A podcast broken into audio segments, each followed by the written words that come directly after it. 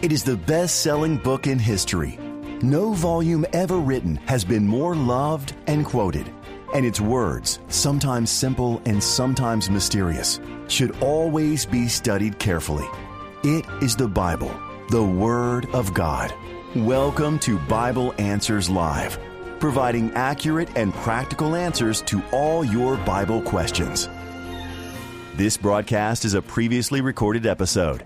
To receive any of the Bible resources mentioned in this broadcast, call 800 835 6747.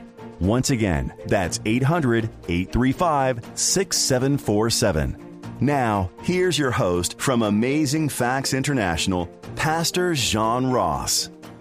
Hello, friends. How about an amazing fact? One small step for man, one giant leap for mankind.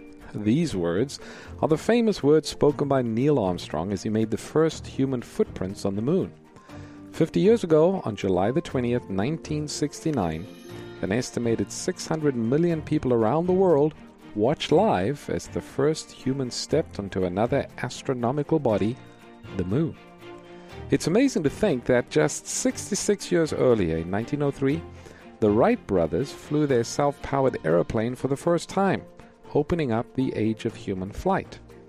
To commemorate the remarkable achievements in flight, Neil Armstrong took with him to the moon a piece of wood from the Wright brothers' 1903 aeroplane's left propeller and a piece of fabric from the upper left wing. Little could the Wright brothers have imagined that part of their aeroplane would one day go to the moon and back. Although the Apollo 11 mission turned out to be a tremendous success, at the time of the launch, the mission was very risky. So risky, in fact, that President Richard Nixon had a speech already prepared in case of a catastrophe. After all, nobody had ever landed on the moon before, and he was not quite sure if it is even possible to take off from the lunar surface in order to return back to the Earth. But thankfully, this speech was never needed. Did you know, friends, that the Bible predicts that in the not too distant future, mankind will travel much further than the moon? Stay tuned for more as Amazing Facts brings you this edition of Bible Answers Live. You're listening to Bible Answers Live, accurate and practical answers to your Bible questions. Hello, friends. Welcome to Bible Answers Live. Yes, and as the name says, this is a live, uh, interactive, international Bible study. And if you have a Bible related question, we'd love to hear from you this evening. Pastor Doug is out from time to time throughout the program. I'll give you another number. It's 800 835 6747. That is our resource phone line and uh, we'll be mentioning different uh, free offers that we have that'll help you in your study of God's Word. Uh, just call that number, 800 835 6747. Ask for the free offer. We'll be happy to send it to anyone in North America. If you're outside of North America, just go to the Amazing Facts website. We have a free library, and you'll be able to read the various resources there as well. We'd like to greet our friends who are joining us on Facebook this evening. I know that we have viewers across uh, North America, even some in other countries that tune in week after week to participate in Bible Answers Live. Well, before we get to our uh, calls and uh, the Bible, let's begin with the word of prayer. Dear Father, we thank you that we have this opportunity once again to open up your word and study the most important book, and that is the Bible, reveals to us a Savior, reveals to us a way to have everlasting life. And so we ask your blessing upon our time. Be with those who are listening, wherever they might be. And thank you, Father, for your promise to be with us. In Jesus' name, amen. I open the program this evening by talking a little bit about that remarkable event that occurred uh, 50 years ago, back in 1969, uh, July the 20th. And when you think about the incredible uh, achievement of being able to go to the moon and everything that was involved, especially back in 1969 before all of the digital um, abilities that we have today, it was remarkable. But you know, the Bible talks about a traveling in space, not to the moon, uh, not even to Mars, but it really talks about a journey to a heavenly city. In John chapter 14, verse 1, we read the words of Jesus. He said, Let not your hearts be troubled. You believe in God, believe also in me. In my Father's house there are many mansions. If it were not so, I would have told you, I go to prepare a place for you. And if I go and prepare a place for you, I will come again and receive you unto myself, that where I am, there you may be also. So here we find Jesus telling his disciples and also telling us that he is preparing a place for those that love him.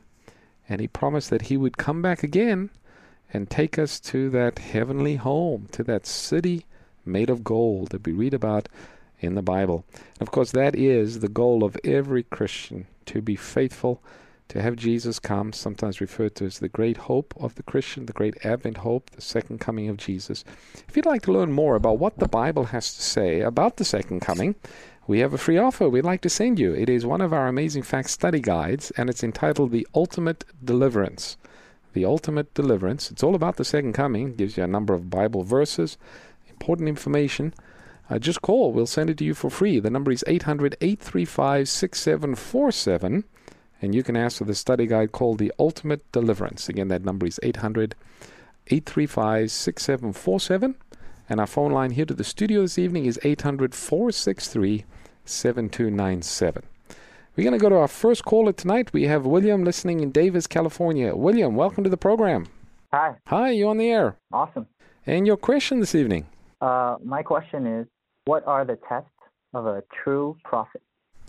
Okay, good question. Well, the Bible does speak about prophecy as being one of the gifts that God has given His church, and we see throughout Scripture many instances where God spoke to people through a prophet. And uh, the Bible also warns us, though, Christ Himself warned us that in the last days there would be false prophets. And so we need to know is this a genuine manifestation of the gift of prophecy or is this a counterfeit manifestation? Is this the devil trying to deceive? Well, the Bible does give us certain identifying marks to determine whether somebody who says they have the gift of prophecy is indeed a prophet. Number one, what they say must be in harmony with the Word of God. To the law and to the testament. If they speak not according to this, the Bible says there is no light in them. So that's probably the most important test right away is do they speak in harmony with the scriptures? The second test that needs to be applied is what about their life? Jesus said, By their fruits you shall know them. Uh, what kind of a life does this person live? Uh, what do others say about the person? Are they genuinely committed to Christ? Are they a genuine Christian? Uh, one of the things that I think you'll be able to distinguish right away is if somebody is asking for money in order for them to prophesy, you got to question that immediately because you read in the Old Testament and even in the New, uh, people didn't get paid to give a message from God. So that's another test. Also, you need to ask does their predictions come true? If somebody predicts something to happen and it doesn't happen, well, then that's not a true prophet of God. So those are three of the tests that we have, and uh, there are more. And uh, we actually have a study guide. William, you might have seen it. I'm not sure if you haven't. We'd like to encourage you to take a look at it. It's called Does God Inspire Astrologists and Psychics? It's a long title, but basically it's talking about the gift of prophecy. How do we know a genuine prophet from a counterfeit prophet? And we'll be happy to send this to anyone who calls and asks. The number is 800 835 6747. And again, just ask for that study guide talking about distinguishing true and false prophets. Uh, William, did that help? Yes, sir. Thank you. All right. Thanks for your call. Our next caller that we have is Leah, listening in Ontario, Canada. Leah, welcome to the program. Hi, Pastor. Thank you so much. I have a question about uh, keeping the Sabbath holy, especially for children. Okay. At this time, uh, our church is planning to build a playground for our children because Sabbath is a delightful day, you know. So we want the children to enjoy mm-hmm. by playing in the playground too. But some of the member thinks this is a Sabbath day. We're supposed to keep the Sabbath holy. Why we why we allow our children to play in the playground? So basically, my question is, what is your view about this thing? Okay, so the question is, what about kids playing in a p- playground on the Sabbath? I, I think if you look at the biblical principles that we find in the Bible referring to the Sabbath, the Sabbath needs to be a day that is set aside from typical normal weekly activity. Now, the Sabbath is not to be a day of gloom and sadness, and uh, for the children, it's probably important to make it special for them. But in keeping with the spirit of the Sabbath, if their regular routine is playing on the playground all through the week and that's their main focus, it would probably be better to plan something a little different, something special. The Sabbath is a great opportunity to go out into nature, to uh, see God's work, to uh, spend time talking about our Creator. Um, you know, again, I, I wouldn't condemn someone or a kid that's sitting on a swing on the Sabbath. Don't don't misunderstand me. But if the focus of the children are are just running around, climbing and jumping and, and typical kids' activities on the Sabbath, maybe we could find something a little better for them to do on the Sabbath. So I guess that would be my guidance there. I know growing up, I grew up in a Christian home where uh, we kept the Sabbath, and there was always something special planned on a uh, Sabbath afternoon. Um, something that we look forward to as children. Typically, it would be out in nature. It would involve hiking. It would be exploring new places that we haven't seen. Um, so that's kind of the thing that we want to plan for. Uh, we need to think about what can we do to make the Sabbath special for our children. Thank you so much, Pastor. All right. Thank you for your call, Leah. Appreciate it. Next caller that we have is Charles, listening in Florida. Hi, Charles. Welcome to the program. Hey, Pastor Ross. How are you? Doing well. My Bible question is this about the seven last plagues that the Bible mentions. Are there signs that I should look for to know when that there's that they're starting to take place? I mean, what would I what would I need to look for? Okay. Um, the seven last plagues we read about in the book of Revelation, and they take place just prior to the coming of Christ. The seven last plagues don't begin to fall until everybody has had an opportunity to make a decision for Christ or against him. In Revelation chapter 7, you start there in verse 1, it talks about an angel coming from heaven with a seal in his hand, and he says to the four angels to whom it was given to uh, release the winds of strife. Uh, do not let go until we have sealed the servants of God in their foreheads. So there is a work of sealing, a settling into the truth, into uh, commitment to Christ. Probation then closes just as the door closed on Noah's ark. And then you have the seven last plagues that fall. The purpose of the seven last plagues is to har- ripen the harvest. Uh, the second coming of Jesus is often described as a harvest of the earth and it reveals the true nature of the wicked. It also reveals uh, the true nature of the righteous and their full dependence upon God. So uh, the plagues, as described in the book of Revelation, they don't take place until after probation closes, as you read in Revelation chapter 7. Okay. That makes a lot of sense. Thank you very much. All right. Thanks for your call. Good question. The next caller that we have is Charles, and oh, actually Chris. Chris is listening in uh, Florida as well. Hi, Chris. Welcome to the program.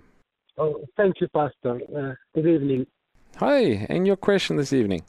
Yes, uh, my question is about uh, re- rewards in heaven. Yes.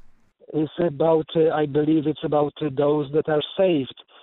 And I have two scriptures uh, here Matthew 16:27 and 2 Corinthians 5:10. All right, well let me read uh, Matthew 16:27 for those who are listening that might be driving.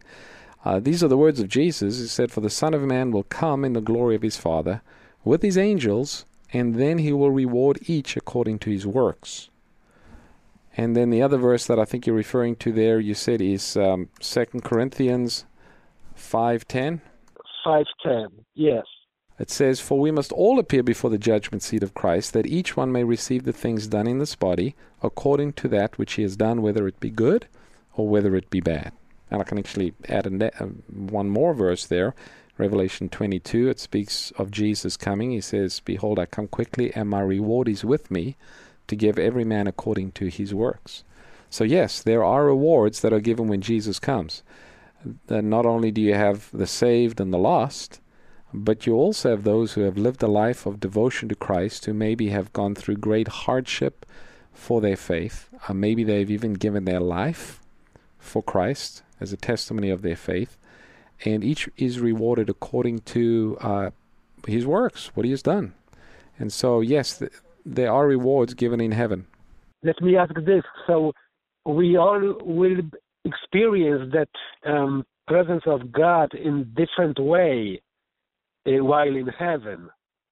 Well, you know, I think when we according to our deeds. Well, when we get to first of all, to you know, as far as I'm concerned, to get to heaven is probably the greatest reward that anyone can have. Uh, just to be there, uh, to to be with God. I mean, what more could anyone want? But God also recognizes the sacrifice that some of His um, faithful followers have have done for His name, for the cause, for the preaching of the gospel. You know, you have um, missionaries that have traveled, left home, left family, gone to some distant land to share the gospel with others. And nobody here might take note of that, or nobody might recognize their service, but it is noted in heaven. And when uh, Jesus comes, he rewards each according to his works. Now, having said that, I don't think anyone's going to be in heaven and feel as though they've been shortchanged. Um, I think anyone, everyone that gets to heaven is going to just be delighted to be there. No one's going to feel as though, oh man, you, you gave him that and you didn't give that to me. No, that's not the case. I think uh, the Bible describes that when we get to heaven, we will feel our total dependence upon Christ and we'll lay our crowns at his feet and worship him and worship God. But God is a God of love, He's a God of fairness, and yes, He does reward. Not only are the righteous rewarded according to their works, but the wicked are also judged and they receive their punishment also according to their works. Correct, correct. Thank you very much. Thank you, Pastor. All right, thanks for your call, Chris. Appreciate it. For over 50 years, Amazing Facts has shared the wonderful news of salvation and provided millions of Bible resources to people all over the world. We've built churches in India, proclaimed God's Word in China, and have sent free Bible studies around the globe. Today's program and free resources were made possible by our ministry partners, caring individuals like you. If you've been blessed by amazing facts, would you please consider partnering with us to reach others with the Bible truth? Your financial support today will help keep programs like this on the air so the blessings you've received can be shared with others. To find out more about becoming a ministry partner, please visit our website at amazingfacts.org. For life changing Christian resources, visit afbookstore.com. Our next caller that we have, I think we've got uh, Raymond listening in Bakersfield. Raymond, welcome to the program. Hello, thank you, thank you. Thanks for your call and your question this evening. It's about forgiveness and and, uh, and how we can uh, quench the Holy Spirit. Okay. So a person is uh, um, asking for help from Christ to get out of a trouble, and it, and it appears that it's not happening and then and then the thought comes across well well maybe maybe satan would help. What a dumb thought. But but so the person has this thought and then and then now even the um is willing to accept the help if satan would help but but satan doesn't help either. Now now is that something you know th- that a person would consider in in his mind and in his in his heart i reckon? Um is that something that uh, um uh, would would quench the Holy Spirit? Is that something that would not be forgiven? You know, we're, we're we always hear about you know the unpardonable sin. Yes. Um, yes. Yes. The verse that I think you're referring to is where Jesus said, "Every sin shall be forgiven men, except blasphemy against the Holy Spirit." So people wonder, what is that? Does that involve some type of statement a person might make, or sort of the scenario that you painted? Um, that would would that be blasphemy against the Holy Spirit? Choosing the devil to understand what blasphemy against the Holy Spirit is, uh, we need to understand what the word blasphemy means. Um, if you look in the Bible, what blasphemy means, it's defined two ways. Number one, claiming to be able to forgive sins, and number two, putting yourself in the place of God. Uh, the uh, religious leaders wanted to stone Jesus. They accused him of blasphemy because Jesus forgave people of their sins. Of course, he could, he was God. And Jesus said he was the Son of God. And they said, nope, uh, that's blasphemy. When we blaspheme against the Holy Spirit, in essence, what that means is we put ourselves in the place of the Holy Spirit, meaning that we get to decide what is sin and what's not sin, or what is acceptable or what's not acceptable. Instead of allowing the Holy Spirit through the Word of God to guide us, we begin to make excuses for sin. And eventually, as we harden our hearts against the, the Holy Spirit, there reaches a point where we don't hear the Holy Spirit anymore. Uh, that's the unpardonable sin, or that is blasphemy against the Holy Spirit. It's not one particular sin that a person does, it's something that takes time. It's the hardening of the heart against the Holy Spirit. The very fact that somebody is wondering whether or not they committed the unpardonable sin is evidence in itself that the Holy Spirit is still speaking to them. People who have committed the unpardonable sin, typically they don't care. They have no interest in spiritual things. They don't care whether or not they committed the unpardonable sin. So the fact that one is wondering, that's probably evidence that the Holy Spirit is still working. I appreciate that. Thank you very much. All right, and uh, you know, Raymond, uh, don't get discouraged. We we all struggle, and the Bible says a righteous man falls seven times, and yet he gets up. So, as long as you keep trusting in Jesus, He's uh, able to help us through every need, and just claim Him as your Savior. All right, God bless you, Raymond. We do have a book, by the way, that you might find interesting. It says, "What is?" It's called "What is the Unpardonable Sin." and we'll be happy to send that to anyone who calls and asks. The number to call is 800 835 6747. That is the resource phone line. And again, ask for the book on the unpardonable sin. Our next caller that we have is Ralph, and he's listening in uh, Atlanta. Ralph, welcome to the program. Good evening, Pastor Ross. Yes, hi. Pastor Ross, my question to you is Joseph, when Joseph passed away and his descendants uh, passed away at the time, and they were taken into slavery, did they do anything to anger God to allow them to go into slavery? Well, uh, initially, when they went down into Egypt, um, it was to preserve their life because there's terrible famine that was taking place in the land. But there was a second reason why God allowed Joseph to go down into Egypt. Uh, you read a little earlier in the story of uh, Jacob's sons. We're actually doing this in our Tuesday Bible study that we have with the church. We're studying through the book of Genesis. And it's interesting to note that a number of the sons of Jacob were beginning to adopt some of the practices uh, of the pagan nations that surrounded them. Um, the way that the pagans would consider what marriage is and uh, some of their customs. And in order for God to preserve the descendants of Jacob, in order for him to work through them, it was probably necessary for them to be separated from those nations that surrounded them in Canaan. When they went down to Egypt, you remember the story, they were somewhat isolated because the Egyptians didn't really like the Hebrews. They they didn't like shepherds, and um, the Hebrews were shepherds. They they had cattle and, and sheep, and, and so they were set off by themselves, somewhat isolated from the rest of the Egyptians, and, and that continued for a while during Joseph and his sons. But as time went on, they began to adopt once again and began to identify more and more with the Egyptians, some of their customs, their practices, and they eventually began setting aside the principles of what they knew to be right. And that kind of opened up the way into slavery for them. And that's why when Moses came to deliver them, he had to remind them of the things that God had commanded them through their ancestors. And of course, God brought them up to Mount Sinai and he had to give his law because they, to a large degree, had set it aside. Right. Well, is there any specific scripture that says that God uh, punished them for for those uh, transgressions? Well, I think slavery would be a terrible punishment that um, they would have. Uh, it's sort of twofold. Uh, God allowed slavery for, for the descendants of, of Jacob in one way to preserve them as much as possible from the evil influences. Um, and it was also for them to realize their need of God and their dependence upon God. So it, it was a learning experience that God was uh, bringing the Israelites through in order to prepare them for their re entry into Canaan and uh, doing the work that God wanted them to do. Thank you, Pastor Ross. I appreciate your question. All right. Thanks for your call, Ralph. We have Jan that is listening from Kentwood, Michigan. Jan, welcome to the program. Hi, how are you doing, Pastor? Doing well, thank you. Um, I have a question. Um, I have um, people that sometimes they ask me about the well, the foods that we eat, about clean and unclean. Okay. And I quote them from the the book of Le- Leviticus. Yes. But then they come and they come back and throw at me the the first book of Timothy in chapter four, verses four and 5 mm-hmm.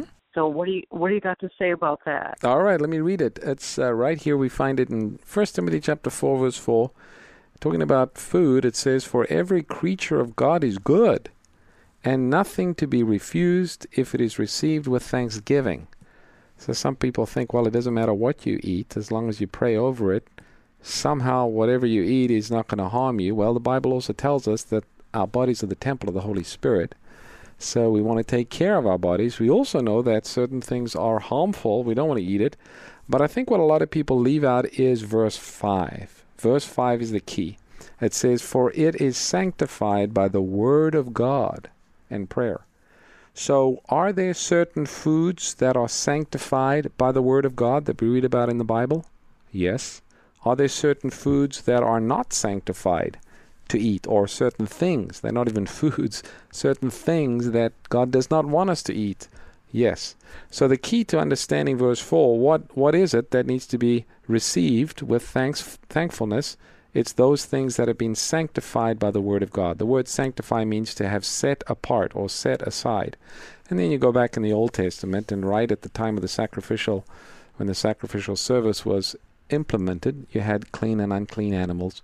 And then after the flood, God allowed the eating of the clean animals, but not the unclean animals. So verse 5, I think, is the answer. So bring that bring verse 5 back to Leviticus. Right. Well, it's a simple question. What what foods were sanctified by the word? Were sanctified. Yes. Okay. The word sanctify means set apart. Set apart. Set apart. See, you you cleared things up for me. oh, yeah. Thanks so much. You're welcome. Thank you. That's a good question that you have.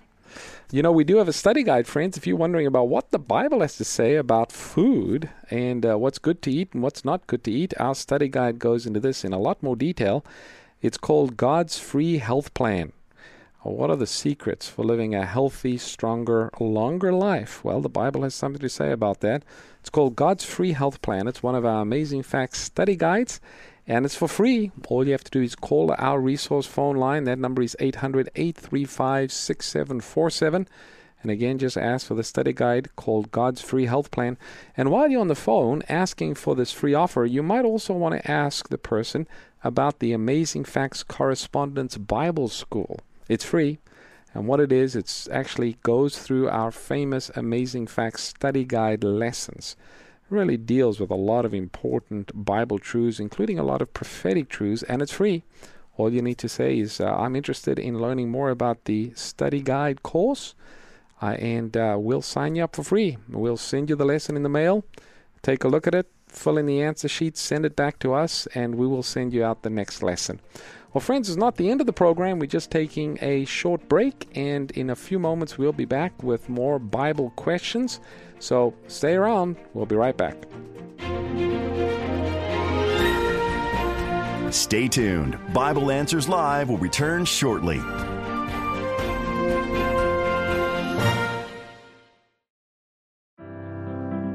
If you enjoy hearing solid biblical answers on Bible Answers Live, you can have those same insights at your fingertips through the Amazing Facts Prophecy Study Bible. The updated hardcover version is available at its lowest price ever and includes the complete set of Amazing Facts 27 study guides, plus a Bible numbers and symbols chart and eight pages of colorful maps. This best ever Bible gives you a biblical cyclopedic index, words of Christ in red, chronology of the Old Testament, along with Doug Batchelor's How to Study the Bible feature, and much more. Call us at AF Bookstore to learn more about it at 1 800 538 7275. The Amazing Facts Prophecy Study Bible stands apart from other Bibles, giving you the same solid answers you hear each week on Bible Answers Live. Order your copy today at afbookstore.com or by calling 1 800 538 7275.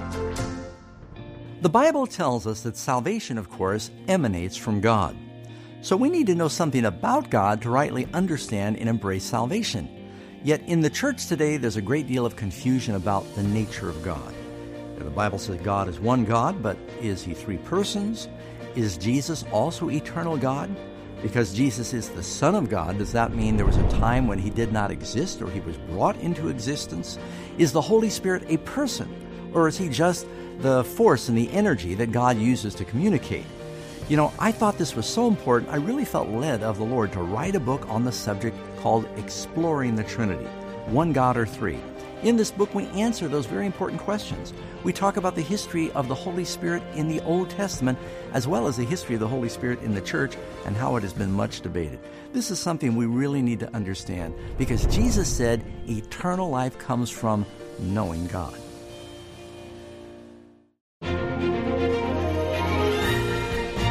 You're listening to Bible Answers Live where every question answered provides a clearer picture of God and His plan to save you. So, what are you waiting for? Get practical answers about the good book for a better life today. This broadcast is a previously recorded episode. If you'd like answers to your Bible related questions on the air, please call us next Sunday between 7 p.m. and 8 p.m. Pacific Time. To receive any of the Bible resources mentioned in this evening's program, call 800 835 6747. Once again, that's 800 835 6747. Now, let's rejoin our hosts for more Bible Answers Live. Hello, friends. Welcome back. This is Bible Answers Live. And if you have a Bible related question, now's the opportunity. To give us a call and we'll do our best to answer the question. We have the Word of God in front of me right here, and uh, we'll look up different verses. And we have a great number of resources that we'll be talking about throughout the program that'll help you in your study of the Word. If you have a Bible question, the phone line again is 800 463 7297. That's 800 God says 463 7297. The resource phone line is 800 835 6747. We're going to go to our first caller in the second half of our program now. We have Alfredo listening from Canada. Alfredo, welcome to the program. Hello, Alfredo, are you there? Alfredo in Canada. All right, we're going to have to come back to him. We've got somebody listening in Sacramento, California. Um, Sacramento, California, are you there? Allie? I guess it's Allie. Are you there? Yeah. Hi, Allie. You on the program? Um, this is Allie. I'm from Macon, Georgia. Oh, from Georgia. Okay, we've got the wrong we've got the wrong number typed in here. yeah. Um, well, hello. I am. Uh, may I just make one quick um, comment before I get to my question? Sure. Okay, uh, that is about the blasphemy of the Holy Spirit. Right before uh, Jesus said that, he was accused of casting out devils by Beelzebub. And uh, the Greek word in the Strong's for blaspheme is uh, word 988, and it means slander. So to when he's doing something by the power and the good works of the Holy Spirit, and they they falsely accuse it as uh, something that is done by Beelzebub, that's why he said that. That's what they were doing, blaspheming the Holy Spirit by calling the good works of the Holy Spirit um, the works of the devil. Yeah, and that would be that would that would be a serious thing to do that. Now, um, the question you had, Ellie? Yes, sir. My question. I'm sorry. My question is, um, Jesus. I know it was written that um, all of the works that Jesus did in the Bible, if it was written, it couldn't be contained in the book. But I was thinking it would have uh, been quite a significant thing to at least have been recorded once if he had ever baptized anyone himself, and it's not in there. And I was wondering why that might be. Okay, so um, Jesus, as far as we know, did not baptize. Of course, John the Baptist, he, he, did baptisms, and Christ's disciples baptized people. And then in the New Testament, in the book of Acts, you hear a lot about going forth preaching the gospel and baptizing people. Um, probably a practical reason why Jesus did not baptize people is there would have been such a group of people that would have wanted to be baptized by Jesus. Many of them might not have uh, made that decision out of genuine conversion Rather, it was to somehow say, well, Jesus baptized me. Um, maybe that gave people or would give people the impression that they're better than somebody else. It might be more bragging rights than genuine conversion. And Jesus, knowing, the Bible says he knew what was in man, Jesus, knowing that, um, we have no record of him uh, baptizing. That makes so much sense. That makes so much sense. Thank you so much. God bless you. All right, good question. Thanks for calling, Ellie. Our next caller that we have, uh, we're going to try Canada one more time. We have Alfredo listening in Canada. Alfredo, are you there? Going once, going twice. Okay, we're going to go to, let's see, we have Ashley in Chattanooga, Tennessee. Hi, Ashley. Welcome to the program. Hi, thank you. Um, my question is kind of a follow up. It's in First Timothy 4 1 through 5, but it's not so much specifically about um, the food. My question is more related to is this a specific um, circumstance, you know, that that's talked about, or is it more um, like for the latter day church, or you know, what's what are they referring to specifically? Yes, good, good, good question. If you look at the first few verses of First Timothy chapter four, I'm just going to read that so that uh, those who are listening that don't have a Bible could uh, follow along with us. First Timothy chapter 4 verse 1 says, Now the Spirit expressly says that in the latter times some will depart from the faith, giving heed to deceiving spirits and the doctrines of demons, speaking lies and hypocrisy, having their own conscience uh, seared with a hot iron. Then it says, forbidding to marry and commanding to abstain from foods which God has created, to be received with thanksgivingness by those who believe and know the truth. Then it goes on in verse 4 that we spoke about every creature of God is good. So some of the things that's highlighted, it says in the last days or in the latter times, people will depart from the truth. So there is a falling away that um, Paul is talking about when he's writing to Timothy that would occur in the church. There would be believers that would fall away from the truth. They would give heed to deceiving spirits or the doctrines of demons. They, they're not biblical truths, they're not biblical doctrines. And then it talks about forbidding to marry and commanding to abstain from certain foods.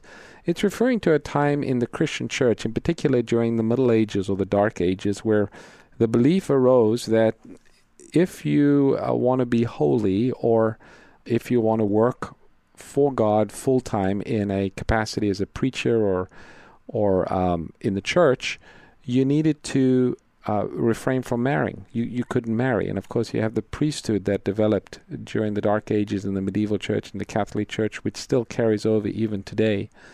And that's not in the Bible. You don't find that command anywhere in Scripture where if you want to serve God or if you want to be more devout, you don't marry.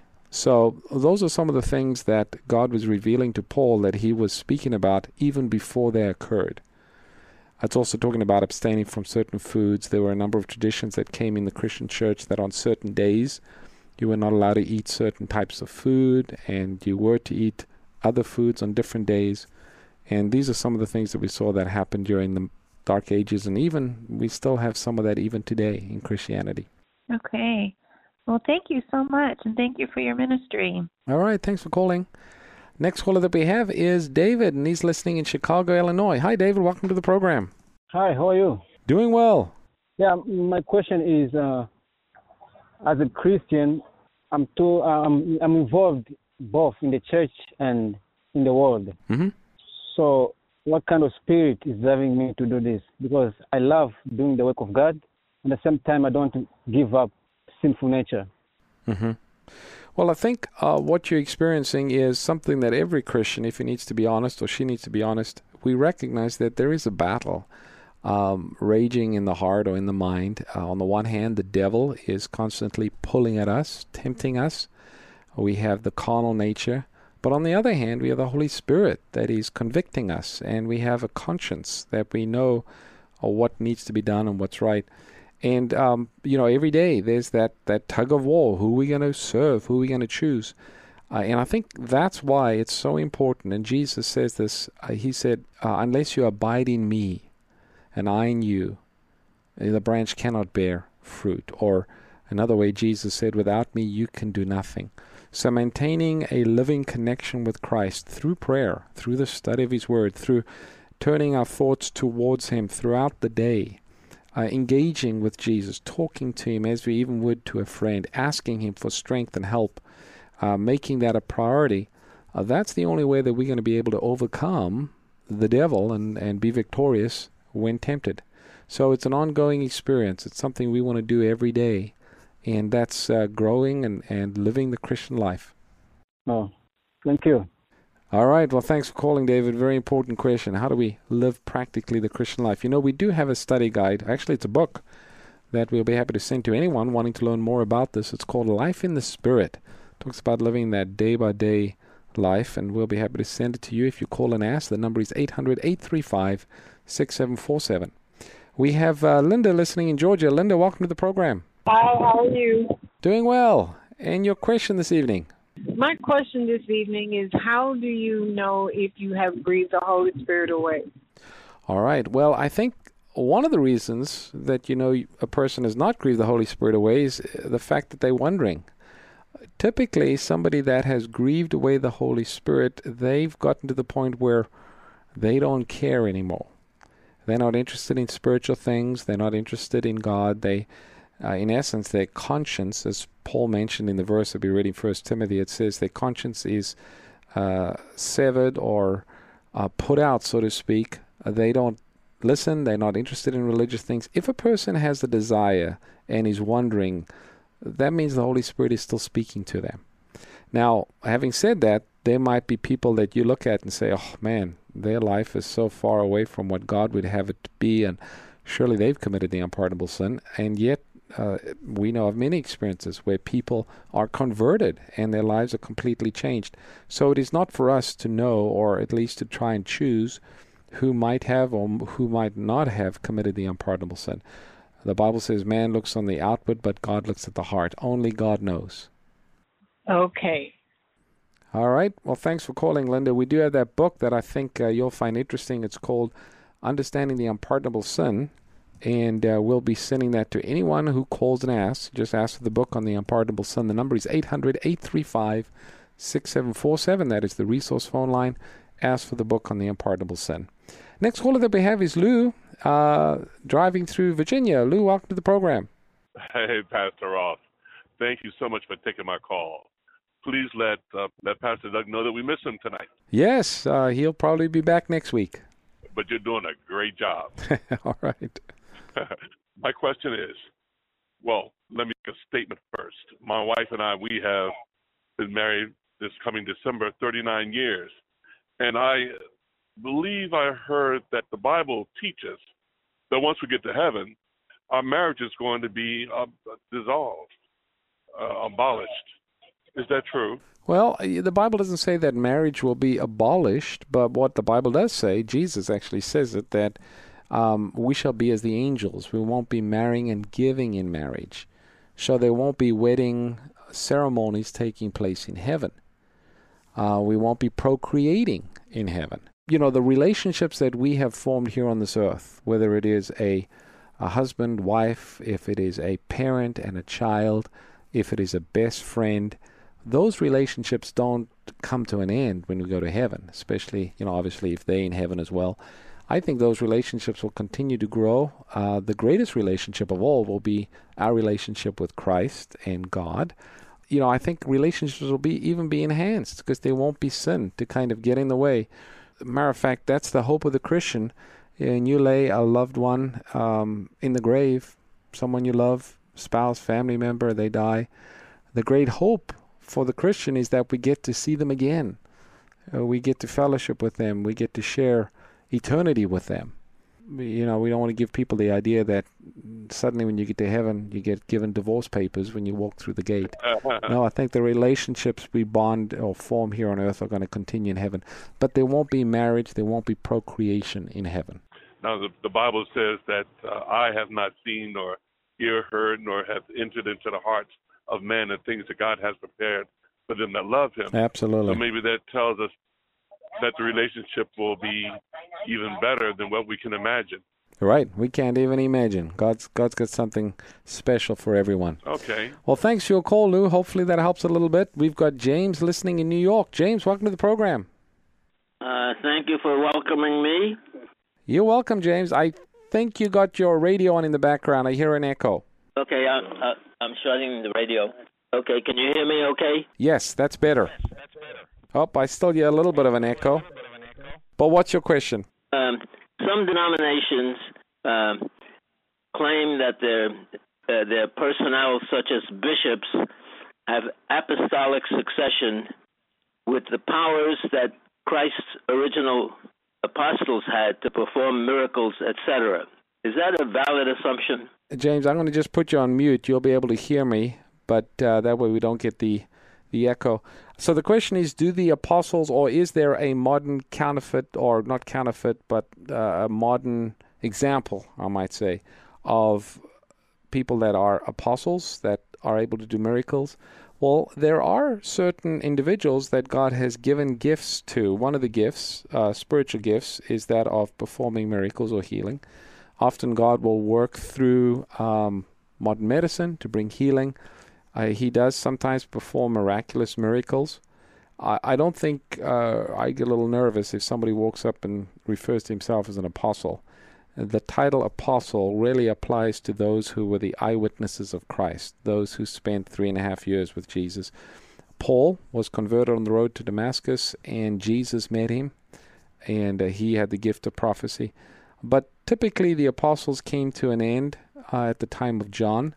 Uh, there are still in the church gifts that God gives to different church members, but in particular, the role of an apostle, uh, we don't see a lot of that, or we don't see that today. That really had to do with the, the disciples, those first followers of Christ. Presuming the title of bishop doesn't automatically give him miracle powers. There, there may be some that are overly blessed by God, but uh, just being a bishop doesn't automatically bestow that on you. Is that correct? Correct. Yes. The the term bishop is just simply otherwise translated as an elder or an overseer. So that would be a pastor or someone that's leading out in the church. Uh, there are regular church members that might not be in a leadership position that might have one of the gifts of the Spirit that God has given them, one of which might be the gift of healing. So just to bear a title doesn't necessarily mean that um, you have certain uh, gifts of healing. Hope that helps, James. An international pandemic killing thousands, riots ripping communities apart, a global economic implosion. Many are wondering is this the end of the world? Few question the military, economic, and technological might of the United States. So, if we really are facing the last days, if these worldwide catastrophes are really harbingers of the end, shouldn't we expect the United States to play a key role in the final events of Bible prophecy? The book of Revelation provides unmistakable clues, and to help you understand them, Amazing Facts is releasing America in Bible Prophecy. It's going to take you step by step in identifying the global forces at work in these last days. You might be surprised what the Bible really says. You owe it to yourself to find out. So get yourself a copy of America in Bible Prophecy. Next caller that we have is Rhonda listening in California. Rhonda, welcome to the program. Hi, thank you, Pastor Ross. Thank you for taking my call. Yes. Uh, the Bible says in the beginning, God created the heavens and the earth, and this happened in six days. In six days, God created the heavens and the earth and all that's in them. Um, the definition of heavens there, do you understand that to mean um, these heavens that are in our Milky Way galaxy or all the other. Everything else that we see? The, the word heaven in the Bible um, can be understood three ways. The one is the atmosphere. We talk about where the birds fly, they fly in the heaven. That means the atmosphere. The other uh, heaven would be where the stars are, um, the universe, you might say. And then the third heaven would be the dwelling place of God. And when the Bible speaks of heaven, for example, in Revelation 21, John says, And I saw there was a new heaven and a new earth. Well, he's referring there to the atmosphere, not necessarily to the universe as a whole or to the dwelling place of God. But were there other planets uh, before our world was in existence? Yes, I believe so. Um, there were other angels. Uh, the rebellion that took place in heaven occurred before our earth was created. Uh, you have a story in Job about um, the sons of God appearing before God in heaven, and Satan was there as the representative of earth. Hebrews chapter 1 speaks about how Jesus made the worlds. This is Hebrews 1, verse 2, and it's the plural word for world. So, are there other worlds out there? Yes, we believe so from the Bible. Thank you. That's um, that's very gratifying to hear. Thank you. And so, is it also your understanding that those worlds were created before the six day creation that included the earth? You know, it appears, and I, I don't have a Bible verse to back this up, but it seems to me that when our world was created, Adam and Eve were made, and then, of course, Satan deceived them, and sin came to this earth. It, it appears that uh, the creation, God creating other worlds, kind of put on pause to deal with this emergency, the fall of mankind, the whole plan of redemption, and how that's playing out on this earth. It seems as though not only the angels, but even the other worlds might be watching or seeing how God deals with this emergency. So I, I don't they were created before our world. I don't think there has been a creation since our world, but that doesn't mean that God's not going to create again in the future. It just means right now the focus of heaven uh, is what's happening here on this earth in the plan of redemption. Mm-hmm. Thanks so much. Appreciate your input. Okay, thanks for your call, Rhonda. Our next caller that we have is listening in Albuquerque, New Mexico. Charlene, welcome to the program. Hello. Hi, you on the air? Um, my question is I'm wondering where the book of Enoch comes from. Okay, you have a mention of at least Enoch in the book of Jude. Jude is the book just before Revelation. It says, at least the phrase they're talking about Enoch, it's believed to be a quote from a manuscript or at least a letter that apparently was around during the time of the New Testament. The reason we don't have a book in the Bible called Enoch is because some of the things that were written, and there were a number of forgeries that occurred. Sometimes somebody would write a letter and then assign a name of someone famous. Uh, there was quite a bit of that in New Testament times. But if uh, a letter could be proven that it was indeed written by one of the apostles uh, or by Paul, it was included in the New Testament. If the authorship of a letter was somewhat questionable, if any of the teachings or the doctrine that was written in that letter was out of harmony with the teachings of Jesus, it was not included in the New Testament. Who decided? It kind of happened over a period of time. Yeah, the letter would be written uh, the way it worked in, in New Testament times. For example, Paul would write a letter to a church. The church would read the letter. There would be a scribe in the church that would carefully copy the letter. Then often that letter was sent to another Christian church. And the same thing happened there. Someone would read the letter and it would be copied and then sent to somebody else. So, of course, all of the original letters are a long time gone, but we have lots of copies. And then around the end of the first century, uh, John was the last of the apostles, all the way up to around 90 AD. That's when these letters began to be gathered and collected and organized, and eventually it became what we know today as the New Testament. So it took a number of years. It didn't just happen immediately. It was during the first 100 years um, after Christ. What about the Kabbalah? Well, there were other books as well that, um, in addition, Kabbalah was one, and then you also have the Apocryphal that were written. Um, some Bibles even include the Apocryphal books. Uh, they were Jewish writings, but again, if if it was not, if they didn't know for sure who the author was, and if it was not recognized as one of the apostles or one of the recognized leaders of the church, or if there was theological differences, it was not included in what they call the canon or the New Testament. Hmm. You know, we do have a book that you might find interesting. It's called The Ultimate Resource, and it's about the Bible. It tells you how the Bible came about, and it gives a lot more details in that. And I think you'll find it interesting, Charlene. If you just call, or anyone, if you just call our resource line, that's 800 835 6747, ask for the book called The Ultimate Resource, and we'll be happy to send it out to anyone who calls and asks. Uh, next caller that we have, we have Glenn listening in Washington. Glenn, welcome to the program. Oh, thank you.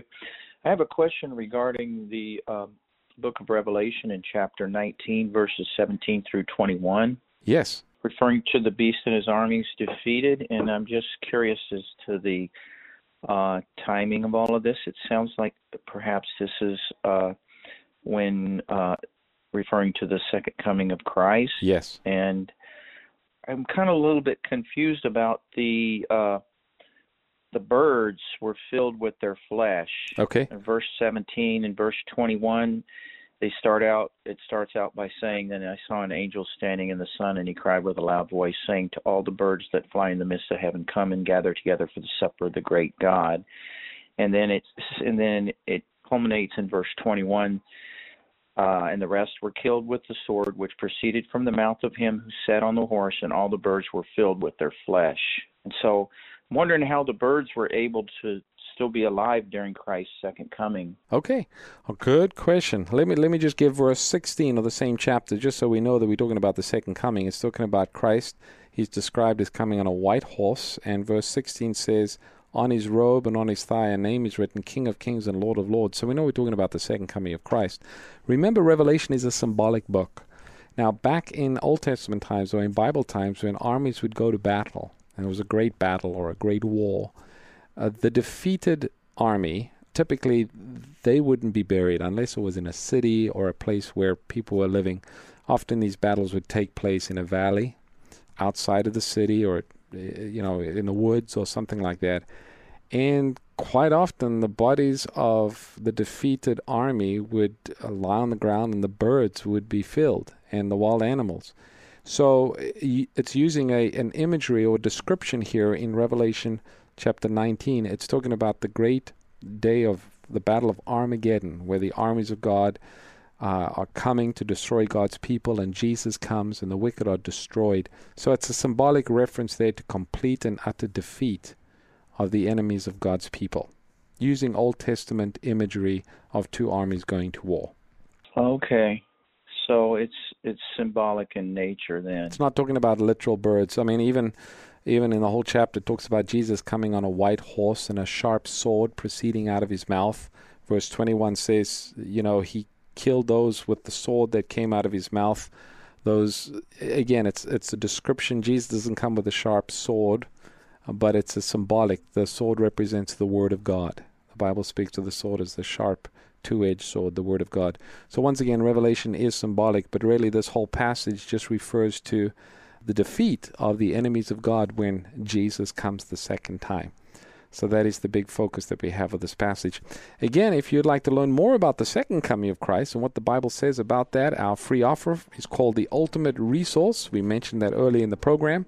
To receive it, just call our resource line. It's 800 835 6747. Until next week, friends, may God bless. Thank you for listening to today's broadcast. We hope you understand your Bible even better than before.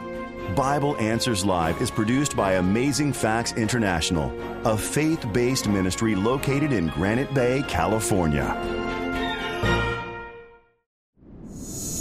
Does your heart burn for a better purpose?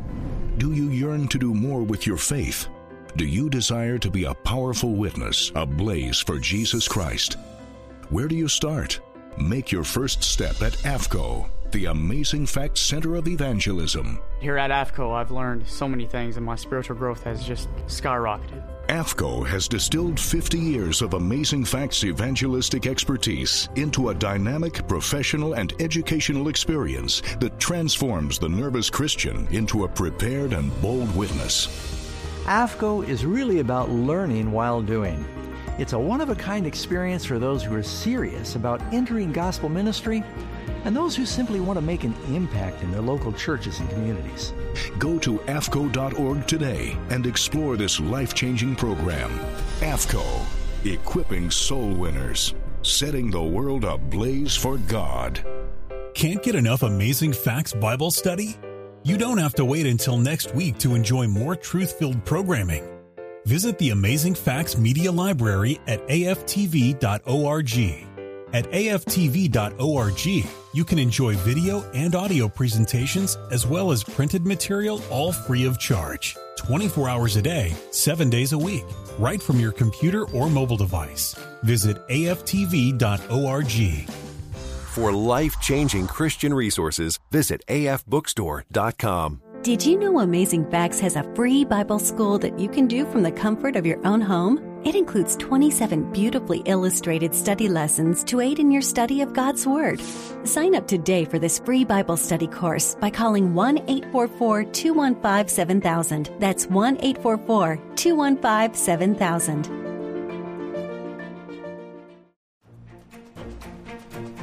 If you'd like to enhance your study of God's Word, visit our website at www.amazingfacts.org and sign up for our free Bible study course. And make sure to check out our online bookstore at afbookstore.com, which offers thousands of inspiring books, DVDs, and more to help you get the most out of God's Word. To take advantage of the offers you've heard on this broadcast, call us at 800 835 6747 or visit our website at amazingfacts.org.